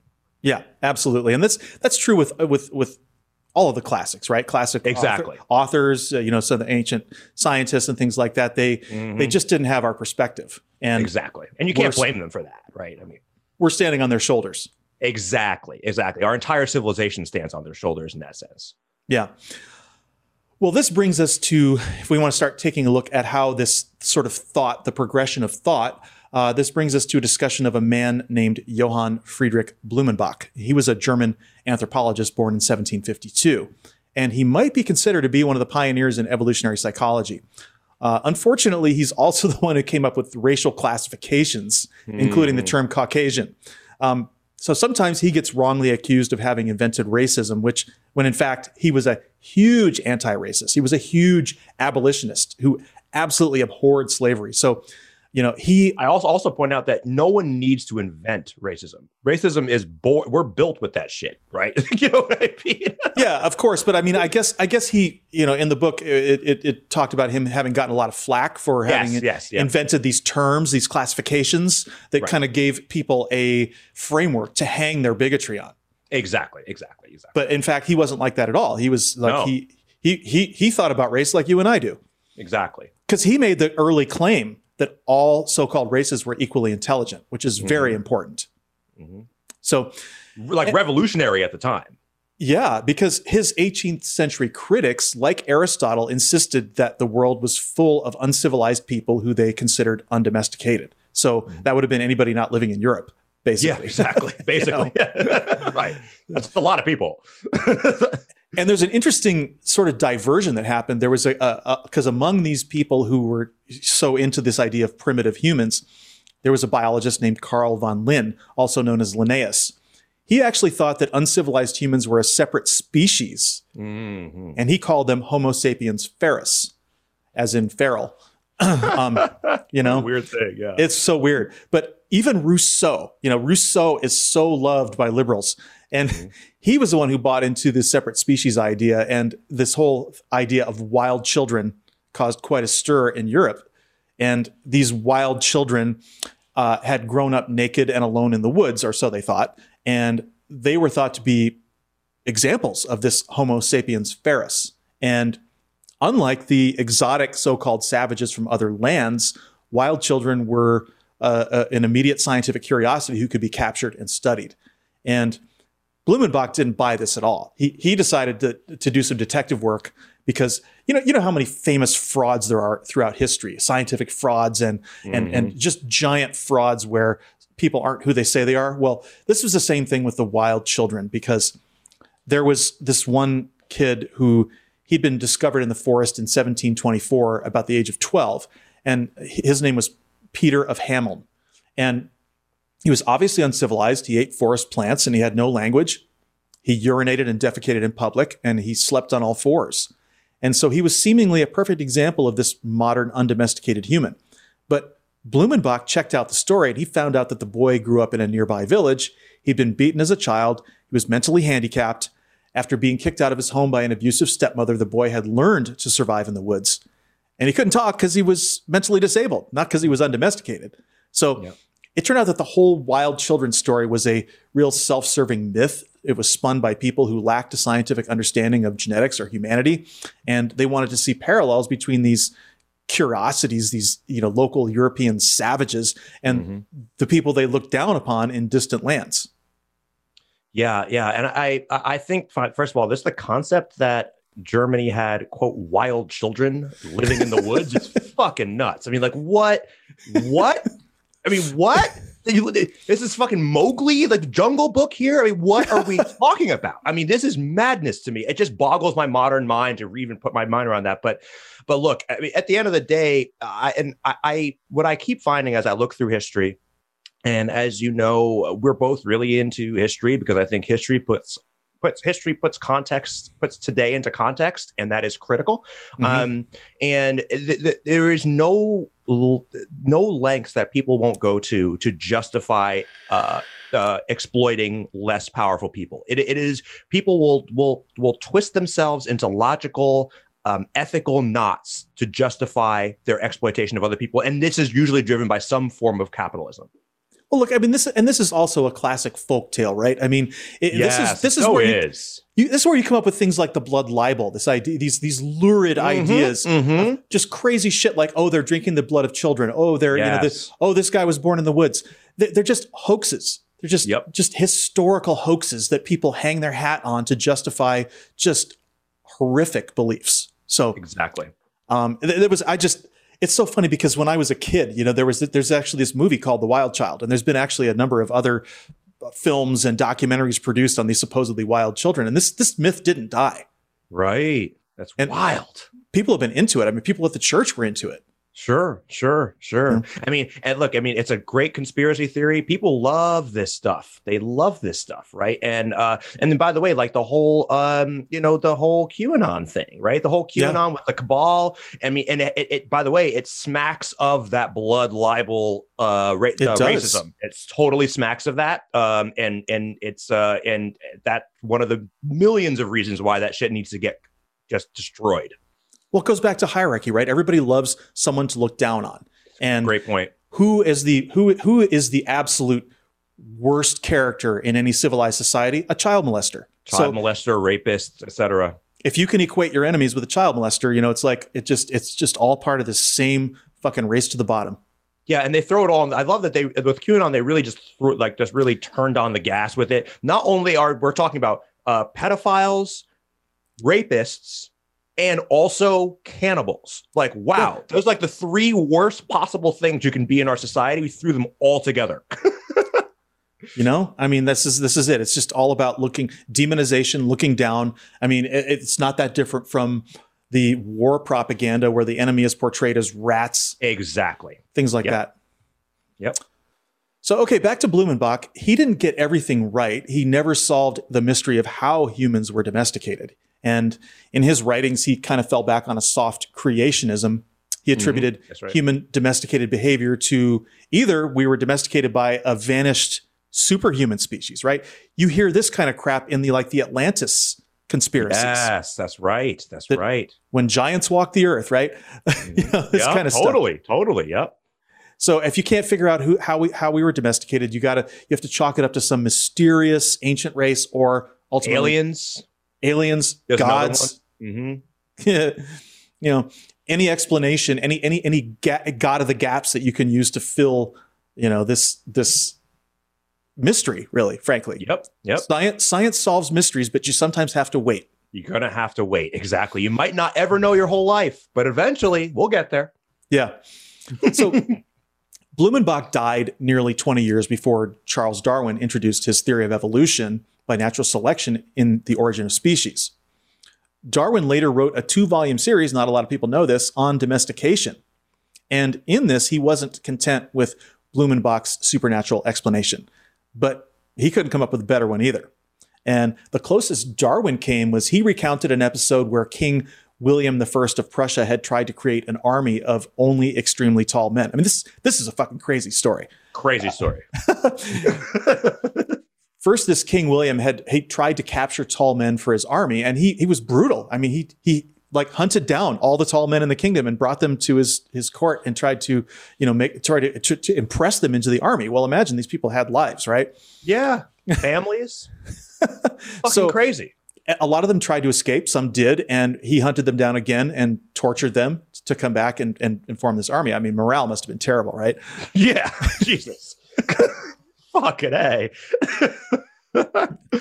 Uh, you know when he couldn't get enough tall men by capturing them he tried to breed them so he would capture tall women make them breed with the tall men and that didn't really work either since really tallness has nothing to do with being a good soldier so Right. Turns Um, out. it, it was a disaster. And, and as a result, Darwin concluded that artificial selection for human domestication wouldn't have worked. He saw an irrevocable difference between animals which had been domesticated by humans versus humans who couldn't possibly have been artificially selected. So, this led Darwin to agree with Aristotle that some humans were more domesticated than others. Wrangham writes about this Darwin regarded the idea that humans are domesticated animals as a double failure. Not only was there no mechanism for human domestication, but also humans did not follow the patterns of domesticated animals. Darwin accordingly rejected Blumenbach's concept. In the intellectual excitement following the publication of On the Origin of Species, Darwin was only one of many people thinking about the significance of evolutionary theories for human behavior. For the essayist Walter Bagehot, the contrast of human docility with the aggressiveness of wild animals was too fascinating to ignore. In an 1872 treatise on the theory of political evolution, which Darwin admired and annotated carefully, Bagehot wrote, Man was obliged to be his own domesticator. He had to tame himself. So Blumenbach's idea did not vanish entirely, but Bagehot was a journalist. He did nothing with his speculation about human domestication.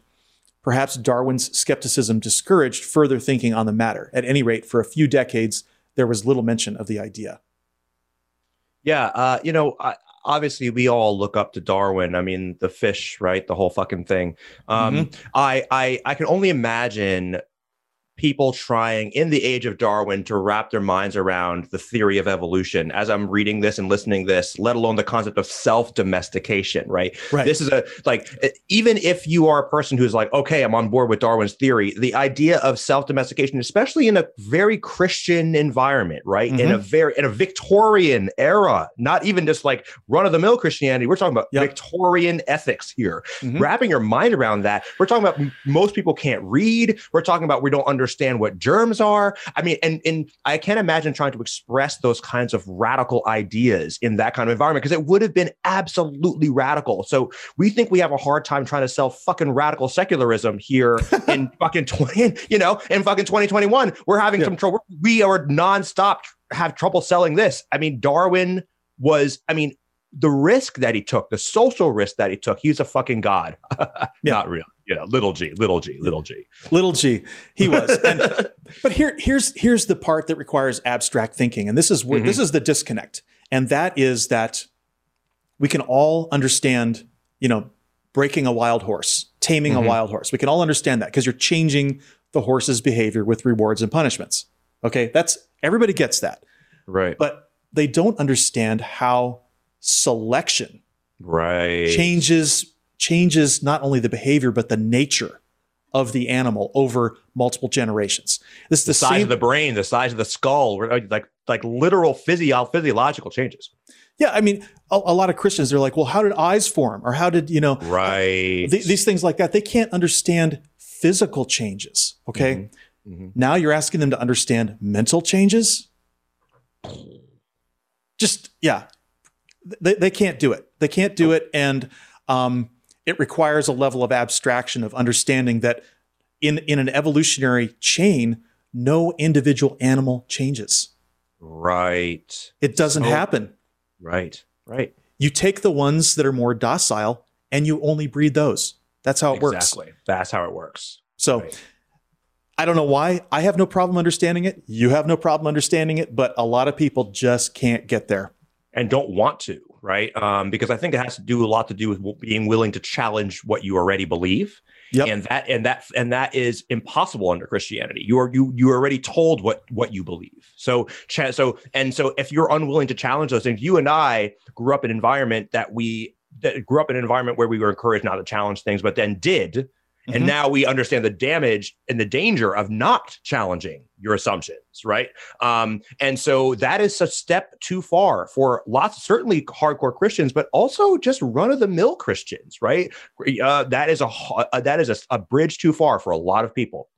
It is. It is. And so we can see how this all works where people who Mhm. can't make that connection, okay, Yep. they're ripe for buying into Nazi ideologies. And this is where, okay, Aristotle and Darwin, who we love, but they were wrong about this, Yep. they brought us smack dab into the horror of Nazi eugenics. Wrangham writes Calamitously, however, when the idea of human domestication reappeared in the early 20th century, it was not Blumenbach's universal version that became the focus.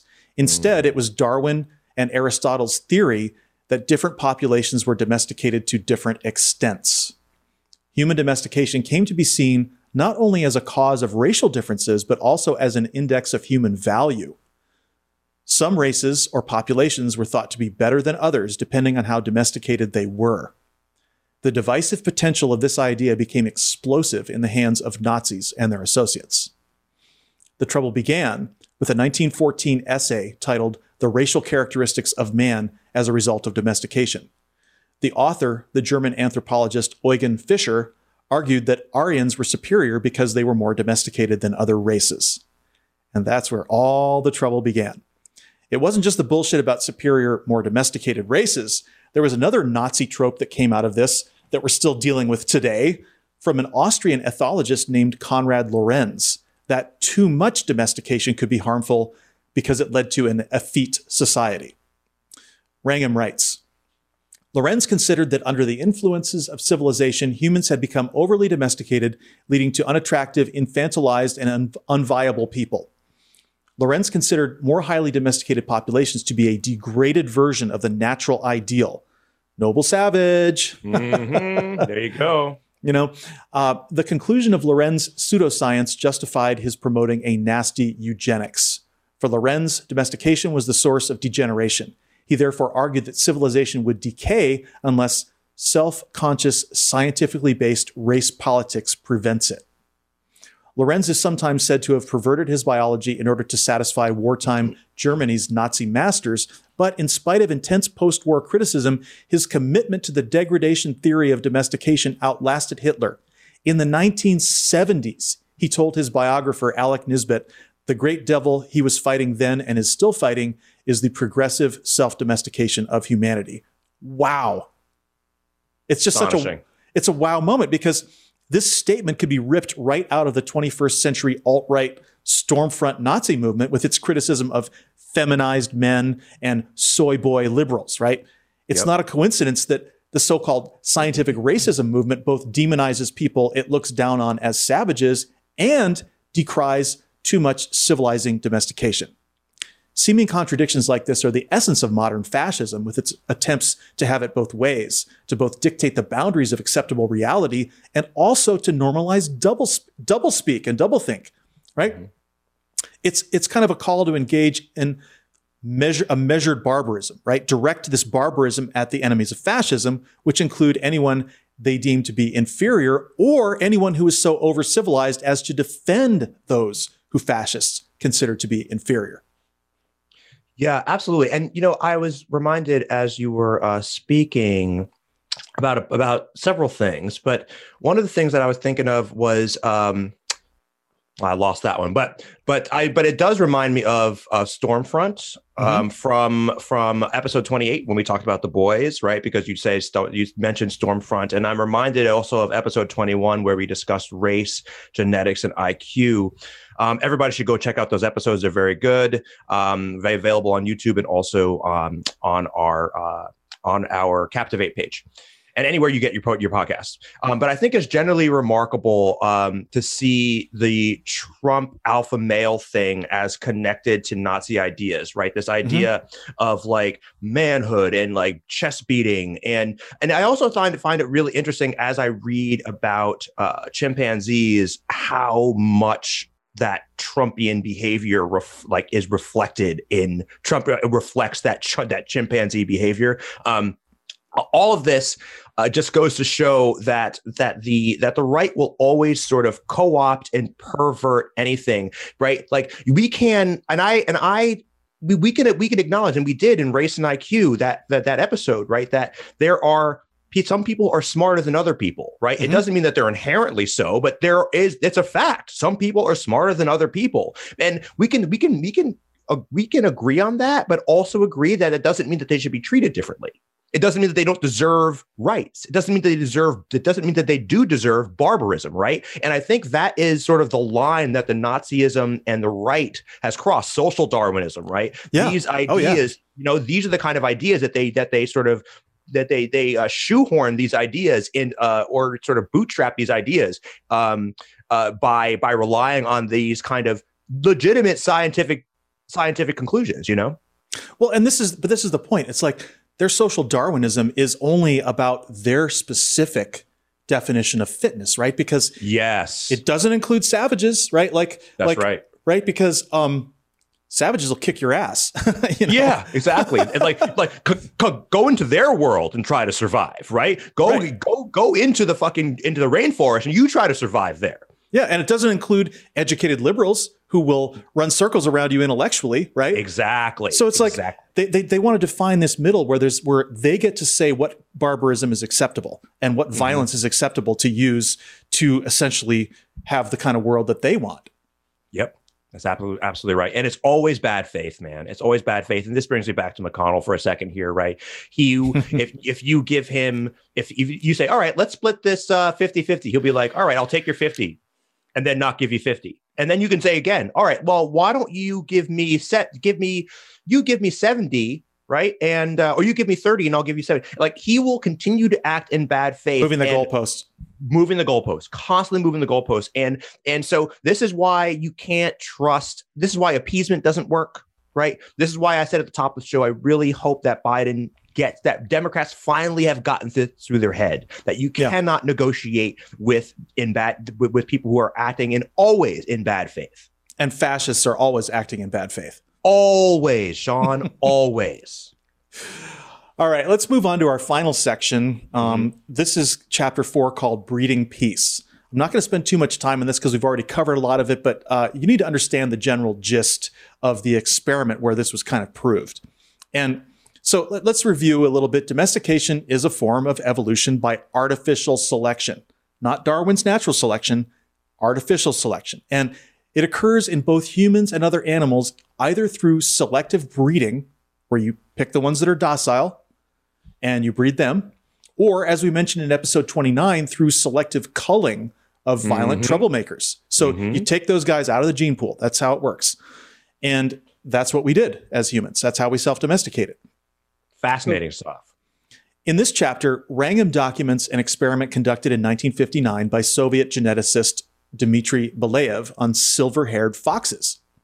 Now, I, I, first need to say a few words about the courage of Dmitry Belyaev, since the mm-hmm. field of the field of genetics itself was condemned by Stalin as a form of Western imperialism. So he cut off that whole area of scientific inquiry into genetics. And, you know, so much so that Belyaev's elder brother, Nikolai, who was also a geneticist, he'd been arrested and shot by Stalin in 1937 just because he was a geneticist, not because he did anything wrong.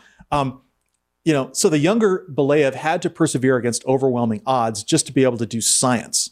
And this is, of course, also against the backdrop of Lysenkoism, which is a dangerous bastardization of crop genetics that had led to a disa- mm-hmm. disastrous famine that killed millions in the Soviet Union in the early 1930s. Then, to make matters worse, China adopted Lysenko's methods in the 1950s and killed, like, I think it was 15 million more through starvation. Insane. So, adoption of pseudoscience is one of the worst possible outcomes of any totalitarian regime. And it's just not possible to overstate the danger to any society of going down the road of suppressing science. I mean, fuck, COVID 19, okay?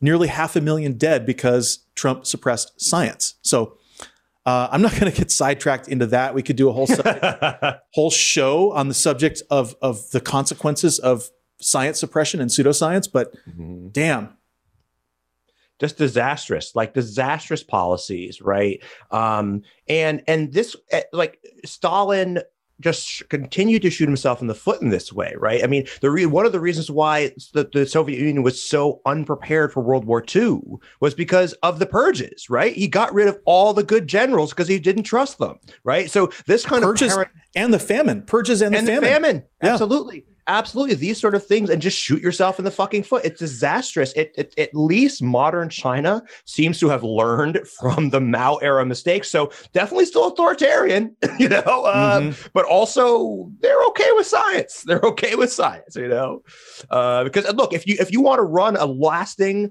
like successful authoritarian regime, you better accept science and some form of capitalism. You better, you Yeah. better, or you're going to lose. You're going to lose, and so it's it's just it, it can't. I mean, there's so many cautionary tales about Mhm. this, about the just the the carnage that results from rejecting science, and we might be walking into another one with climate change. Absolutely. And the biggest one ever with climate change, the biggest Yeah, one I mean- ever by far, by far. The consequences of climate uh, change denial could be in the billions of human lives. It's, Absolutely. it's not even an exaggeration. It's not even a slight exaggeration, no. And, and, and tens of trillions of dollars of, of lost, of lost value. or even quadrillion. I mean, what's human civilization worth? I figure it's probably worth at least a qu- one quadrillion, maybe more. Yeah, I agree. You In terms of, yeah, absolutely. In terms of, in terms of lost wealth, I, mm-hmm. it- the numbers are astonishing. The numbers are astonishing. And we're walking right into it. We're walking right into it. There, we, we know already, and I don't have to tell you this, but that we, we are already experiencing climate change. We are, we, we, the, even if we stopped, we became carbon neutral today, we already have to deal with the consequences of this. And we're nowhere near that. So, and we're paying for it now. Like we're we're Mhm. actually paying for it right now. And and, Right. and that the costs are gonna it's like it's it's like a COVID curve. The costs are just gonna escalate exponentially. that's right. Exponentially. Absolutely. Yeah.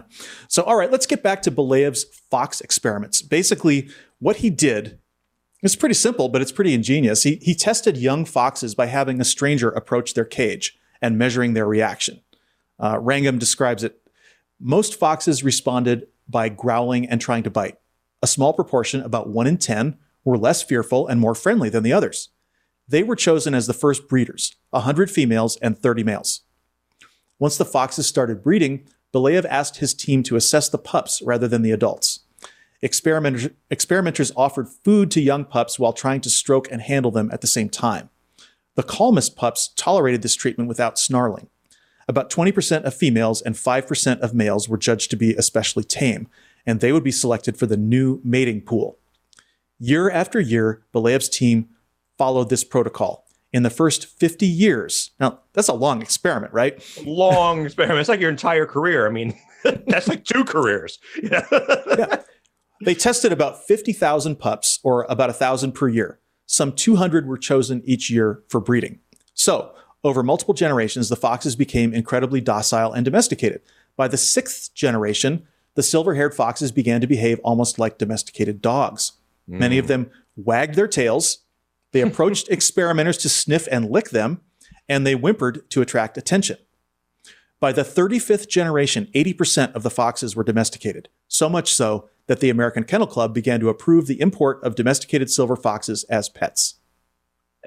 it's remarkable. I, I it's just science is so fucking cool. You know, it really is. And uh, you know, as I read a part of this book, I couldn't this part of the book, I couldn't uh, stop thinking about my cat's little like white patches and how Mhm. cute they are and their little noses and their little foots.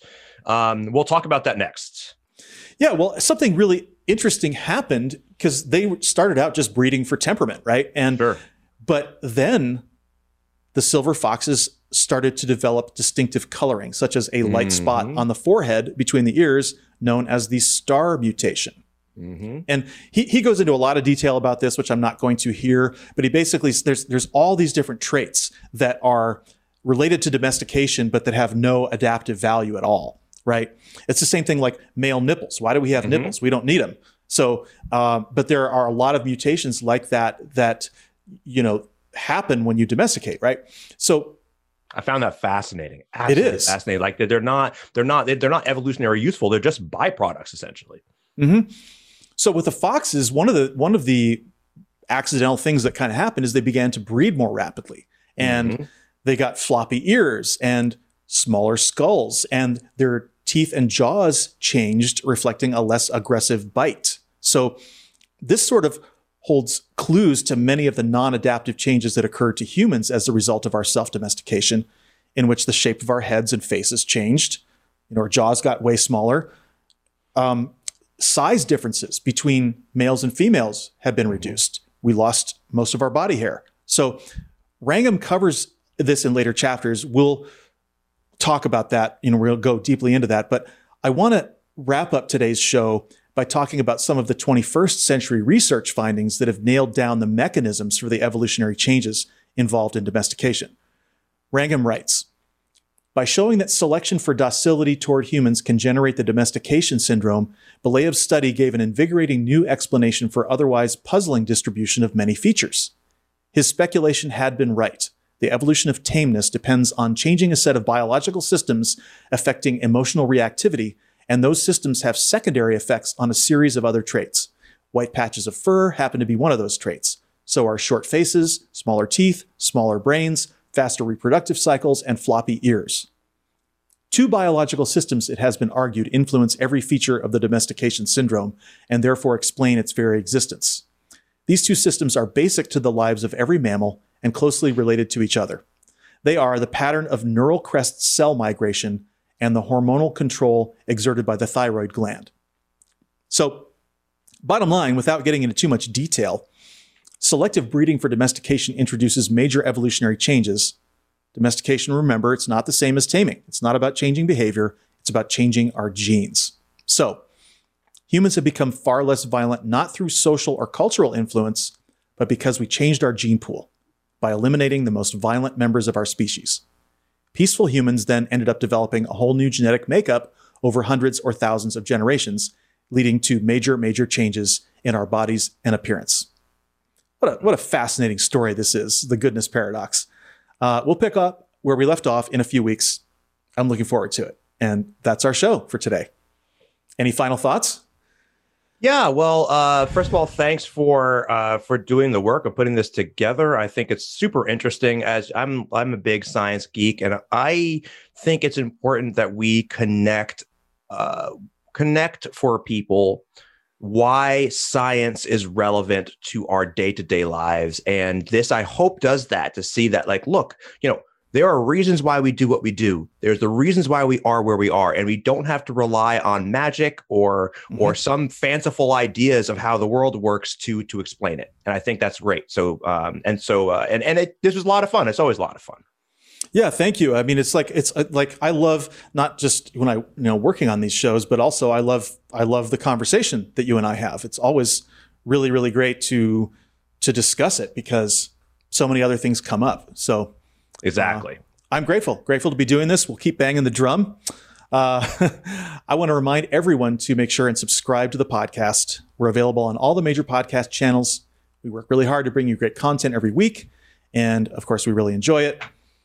We don't do any advertising, so we need you to advertise for us. Follow mm-hmm. us on social media, leave us a rating, write a review, talk about our show, um, tell your friends and family. Word of mouth really matters. And of course, email us. We love getting your emails. So thanks everyone for being here. And remember, wherever you are, you can be radically secular. You've been listening to The Radical Secular, a podcast dedicated to the separation of church and state and the pursuit of justice. For full video episodes, please subscribe to our YouTube channel.